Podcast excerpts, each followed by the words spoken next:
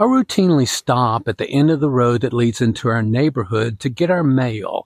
I stop maybe 50 feet from the mailboxes. I get out of my car and I'll walk back to the mailboxes. Well, I was doing this one day and I was looking down and I noticed drops of oil on the asphalt. And this wasn't drops of oil that were old. It wasn't something that had built up over time. This was fresh oil. And it wasn't just the occasional drop. Someone had a major oil leak. Well, I thought this, it might be somebody that lives in our neighborhood. I need to track down the car that's leaking oil. I'm going to follow this oil trail and I'm going to see if I can help my neighbor out because they might not even realize that they have a problem. So I was going to be the good neighbor. I began to, to track the, the oil trail. And when I got to my car, guess what I learned? The trail stopped there. It didn't go past my vehicle. That fresh source of leaking oil was my car. I was the one that had the oil leak.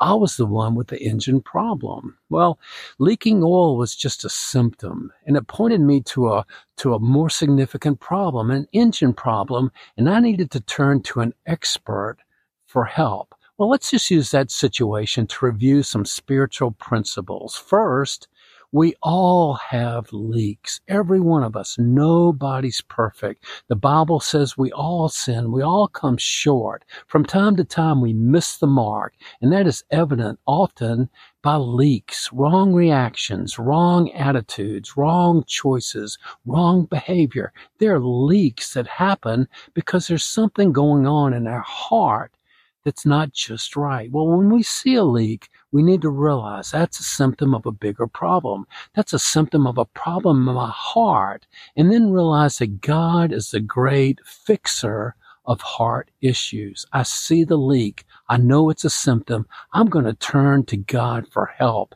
I have a heart issue that God can help me with.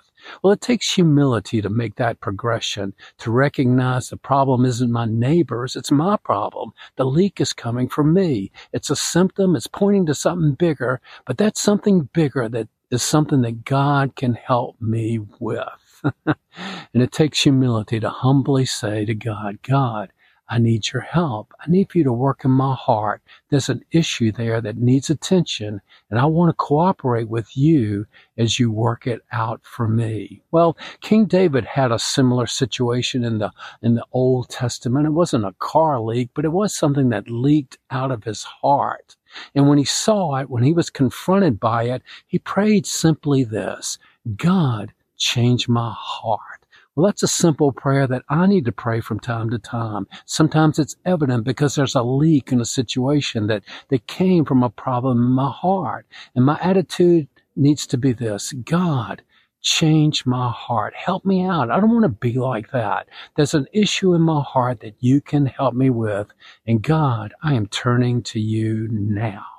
Well, that's a review I want us to think about this week to realize that we have leaks that point to a more significant issue that God can help us with. Maybe you'll pray with me.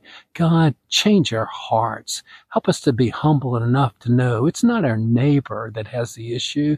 It's me that has the issue. God, I need for you to work in my heart to help me to be more like Jesus. God, help me to be attentive to the leaks, the wrong reactions, the wrong attitudes, the wrong choices that spring from my heart into everyday situations. And God, help me to believe and step forward with faith, knowing that you desire to help me out.